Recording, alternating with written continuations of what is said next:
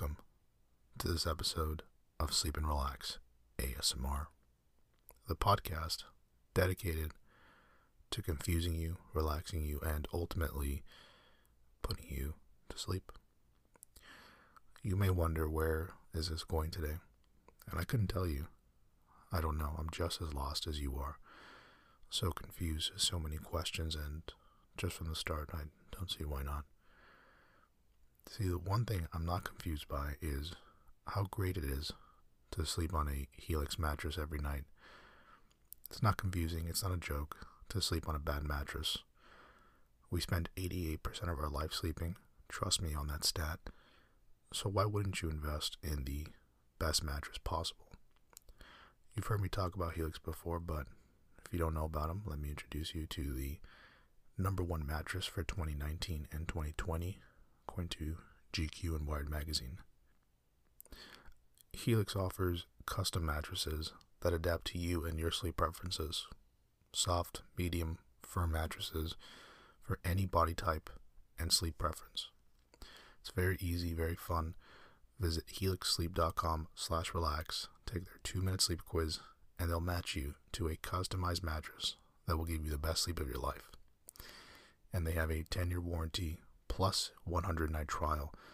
So if somehow you don't love it, you can just pretend it never happened. But I doubt that'll be the case. I took their sleep quiz and was matched with a Helix Dusk mattress, a medium feel mattress that offers just the right feeling for me and my sleep preferences. Something too soft would leave me sore, something too firm would leave me sore but the Dusk mattress allows me to sleep in any position and get a great night's rest. Helix is offering up to $200 off all mattress orders and two free pillows for our listeners by visiting helixsleep.com slash relax. That's all you gotta do. You go to helix, H-E-L-I-X, sleep.com slash relax for up to $200 off. Take their sleep quiz Invest in your sleep. 88% of our lives we're sleeping. I'm tr- I'm sure that's a stat. So come on, helixsleep.com slash relax. It's well worth it. Enjoy. But look, we uh, continue on the journey, on the route of confusion. I sometimes say route, sometimes root, like a root from a plant or a tree.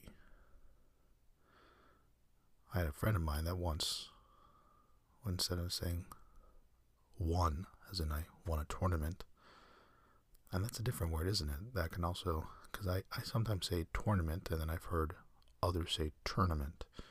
But there's one friend of mine, we were playing in a tournament or tournament, depending on how you want to say it, and we actually won that tournament. tournament. And when you would ask him, he wouldn't say we won it with that kind of tinge of W at the beginning to distinguish. He would say we won it. O N E. Completely indistinguishable. It's just these words that you don't really know what you're, you know, is it route? Is it root? No one says tomato unless you're from the UK. So I always think that that's a very silly example. Route, root, tournament, tournament. 1 1 in the case of this friend. And we did win that tournament, tournament, tournament. It was actually a basketball competition, believe it or not. You didn't know that I was multifaceted. You didn't know that I could play on a winning basketball side and also confuse you to sleep.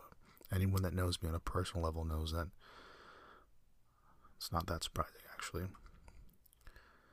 It's a very silly observation by my part, I know. But I wonder how many botanists are able to determine what plants are so easily, like and how. I took a rainforest tour several years back, and uh, the botanist she was so great at pointing out the different types of plants and flowers, and aside from the obvious, such as different sizes and colors. They all look exactly the same to me. Sorry, I don't know if that's politically incorrect. And I'm not going to get involved in polit- politically incorrect things. It's not my style. I don't go out of my way to figure out what to say to get a feeling or a rise out of people. You know, I hold a similar opinion of arborists. My uh, family members, neighbors, husbands, cousins, twice removed uncle, fact check me on that. He's an arborist, and uh, same deal, telling me about trees, oak and spruce, and this and that. And I'm just thinking, how? I suppose trees are easier to know the difference between because, you know, they come in much different shapes and sizes, different kind of leaves on them, but it's all the same to me. And I know, again, I don't want to be politically incorrect. All trees and all plants look the same to me. I'm sorry. But I'm the opposite. I want to help you to just chill and relax. The fact a nonsensical podcast with nonsensical rambles helps you relax, well, it helps me relax.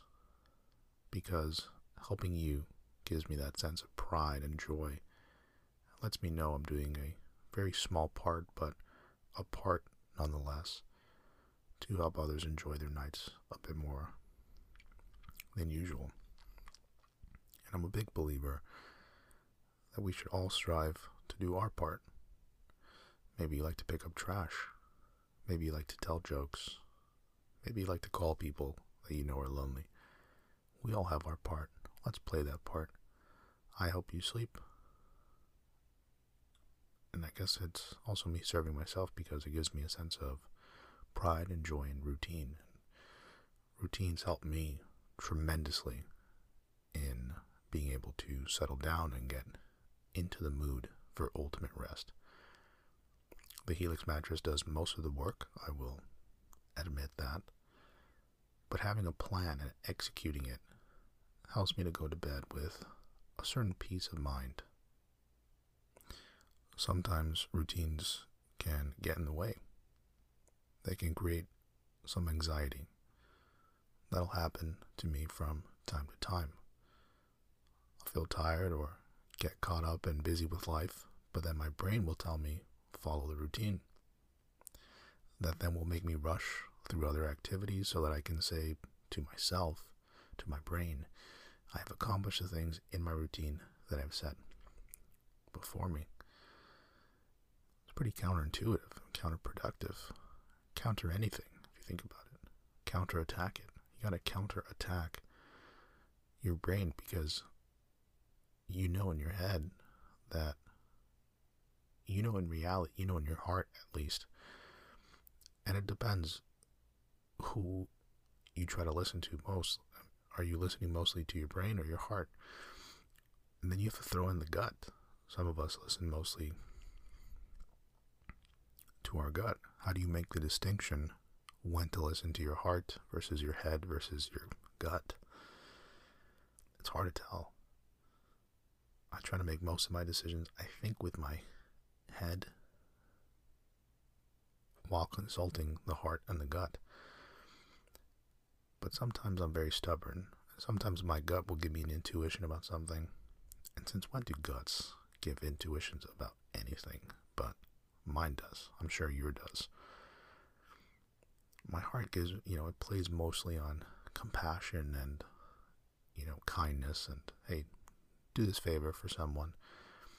They need the help, you know. But then my head will tell me, my brain will tell me, this person also made a conscious decision to put themselves in this position where now they need help. And no, I'm not talking about homeless people. I always give something to homeless people. I mean, people around me that I know on a personal level that I know. You know, I'll give you a great example so you don't think I'm a, an absolute terrible person. You know, during my time at college or uni, as Canadians like to say, I had this one friend of mine, great friend, fantastic friend, the best. And uh, he would always wait until the last minute to do assignments. But he knew that in my manic mind, my routine oriented way of being, that I would always have the assignment ready well before it was due. Rather than my friend making the decision to do things with time, do it with patience, with care, with honor, with dignity, with diligence, with anything. Instead, it was like a circus with him. He'd leave it to the last few hours. So, what would my beloved, dear, great friend do? He would consult with me, not so that I could share my assignment, but so that I could basically function as a consultant to help him complete his assignment. And so, again, my brain, my heart is telling me, look, do nice things for good people. And he was a good guy. He's a very kind person. He meant well. He just had no sense of time management. He had no sense of how to prioritize anything in his life. So that's my heart pulling at me. My gut isn't flaring up because my gut knows that this guy is a quality person. So it's no longer an issue about, you know, is my gut giving me an intuition about this person or not? But then my brain would always kick in and say, look, he has to learn eventually that you can't leave important assignments until the last minute to complete, you know. Ultimately, I would, in every case, offer to help him because I was thinking more with my heart, letting my heart do the leading. My brain knew this guy's got to learn. He means well, good guy, smart guy. But he's just terrible at time management. He needs to understand the consequences, and he needs to understand he cannot rely. I felt like I was sometimes aiding in someone's bad habits. But yes, ultimately, my heart is doing most of the thinking and I executed with, you know, that in mind, with the mind of the heart, that is, because I knew that if I do something good for people, it's also good for me. It's good for the world. And I think it helps others. I think he is now a kinder person because he understands how kind I was to help him out. That's the idea, at least the gut has led me, the gut gets mostly involved in business transactions and quote unquote investments that people have wanted to wrangle me into.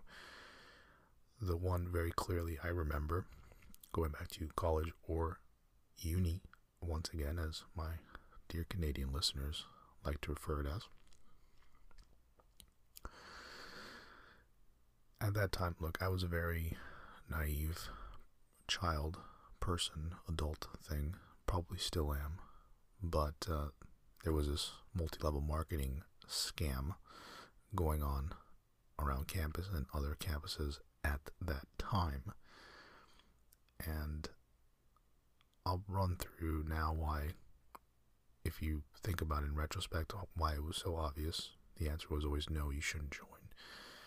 Anyway, Another good friend of mine, not the friend that I've been helping with assignments, but a different friend, got involved with this multi level marketing thing. They would sell telecom and um, I think it was telecom and some other kind of services. They would basically broker services for like phone lines and electric bills, which is kind of silly. You know, basically they would sell you electricity that you could just get from cheaper directly from your provider, you know, whatever state or province you're in. And uh, the same would apply to, let's say, phone bills, because it's not like what uh, brand ambassadors or sponsorship deals do, which is, you know, brands will offer an exclusive offering to listeners of this podcast and other kind of forms. In this case, they would basically just sell you, let's say, um, cell phone plan from, I don't know, any provider.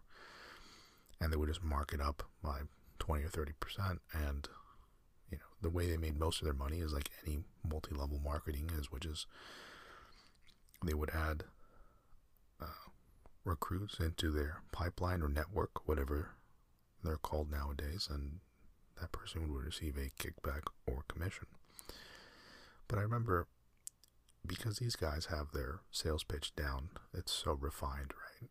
It's so well de- refined and defined and all all of it. Um, and a friend of mine invites me to a presentation. I go to the presentation. Everyone is exceptionally polite. They do the presentation, very professional. It all makes sense. All the numbers, and they they they pitch you about this idea of, hey, look at all this money that you could be making. So my logical mind, not understanding multi-level marketing at that time yet, um, was thinking, you know, the numbers and what they're saying makes sense, assuming they're true. And I tend to skew on the side of those that are positive and have trust in people. But then my gut was thinking, hold on, something might be wrong here. Of course, what happens at the end of the presentation is they want you to sign something, they want you to pay on the spot because they know that they have crafted a very well put together presentation that theoretically should get you really excited to go ahead and give them money today so that you can make money, right? I remember my one friend that made the introduction, he had already signed up, of course, so he was now trying to get us to pay. Not such a good friend if you think about it. But he brought along, I think, five other friends, and two of us signed and paid and got involved on the spot. I said, let me think about it. Because my gut was telling me, hmm, not sure about this. Go back to my dorm at this time. We were freshmen, 18 years old. Talked to my roommate about it. And my roommate had a little bit more life experience than me. And he said, hey, what these guys are pitching you, it's called a multi level marketing company. They're mostly, if not all, total scams. Uh, look it up. And then he said, think about it. Why would they go to campuses? You know, unsupervised children, basically. In the case of 17 and 18 year olds, first time living outside their house. They're ambitious, they're dumb, they're hungry for a taste of life. You know, why would they come here? Why don't they go to um, conferences? Why don't they advertise anywhere else? Said, makes sense. They want gullible young adults, impressionable, that might have a little bit of exposable income, at least enough to cover the bill for the commission that whoever introduced them would get. And so, even though at the time my logical brain couldn't quite wrap its head around what was wrong with the pitch and the presentation and the crap that it was being told by this people in this organization, my gut told me you need to reconsider. And then, of course, once I had a bit more information, I said no. So, again, it's all about are you leading with your head? Are you leading with your heart? Are you leading with your gut? You know, which one do you, you know, but look, it's also unrealistic because one must be flexible. Where is the middle? Where is the straight path to the truth? The fastest way to any place is the straightest path, although the path least traveled is typically most interesting.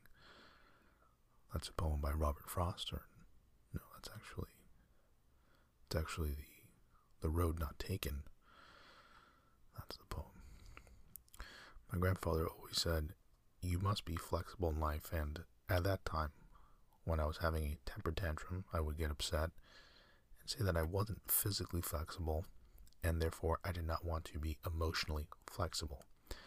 It is a stupid argument I made as a kid when I would throw fits. And everybody has or had them. I think of the things that have gotten me upset. I've been upset over getting only one croissant instead of two as part of my breakfast. I was 12 years old. I remember getting upset about not having enough sweet and sour when I ordered my nuggets. I was 12 years old as well.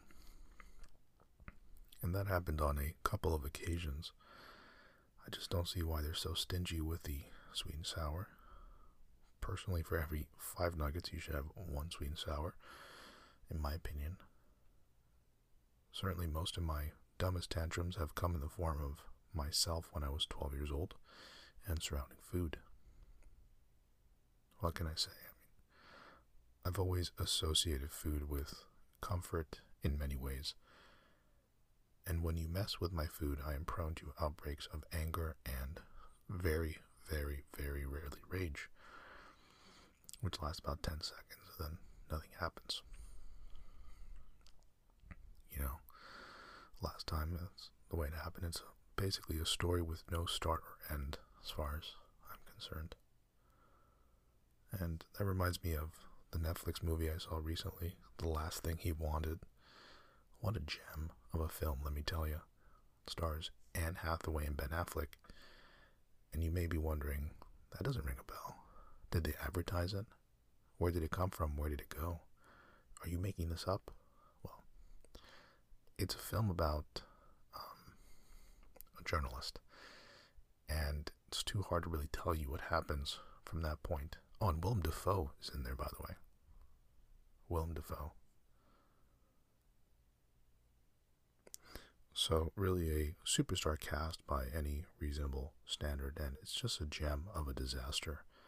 Shot super well, in my opinion, but the story, I don't know where it started or it ended. Just watch the movie and go into it with the idea that you're watching a movie that is so bad that it's kind of fun by the middle of it. So, have fun with it You know, food is probably a comfort for many.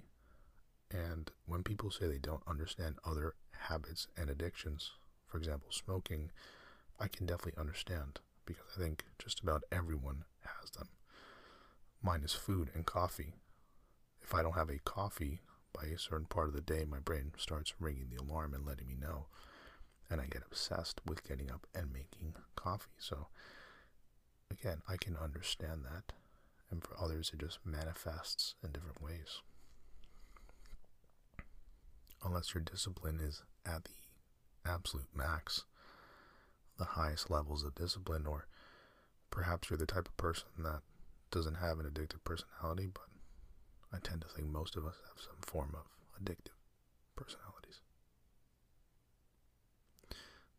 Others bounce from extremes to extremes. I have a very good friend who may be listening, and if you are, what's up, buddy? But he goes from this crazy hedonistic lifestyle where he's partying and living up on the beach, living the Vita Loca, and then the next moment he decides he wants to be a Buddhist monk and live his life without temptation and living with total selflessness. Two very far extremes, if you ask me. But with that in mind, I'm going to go ahead and dismount this very confusing ramble with no beginning, middle, or end. I hope I've helped you relax or sleep just a little bit. I want to thank Helix again for sponsoring this episode. Remember, helixsleep.com slash relax. Get that $200 off. Get those two free pillows. You will not regret it. Fantastic brand. And uh, they make some amazing products. As always, if you have any questions, comments, reach out. Hello at sleepandrelaxasmr.com. That's all for this episode. Thanks as always for listening, and take care.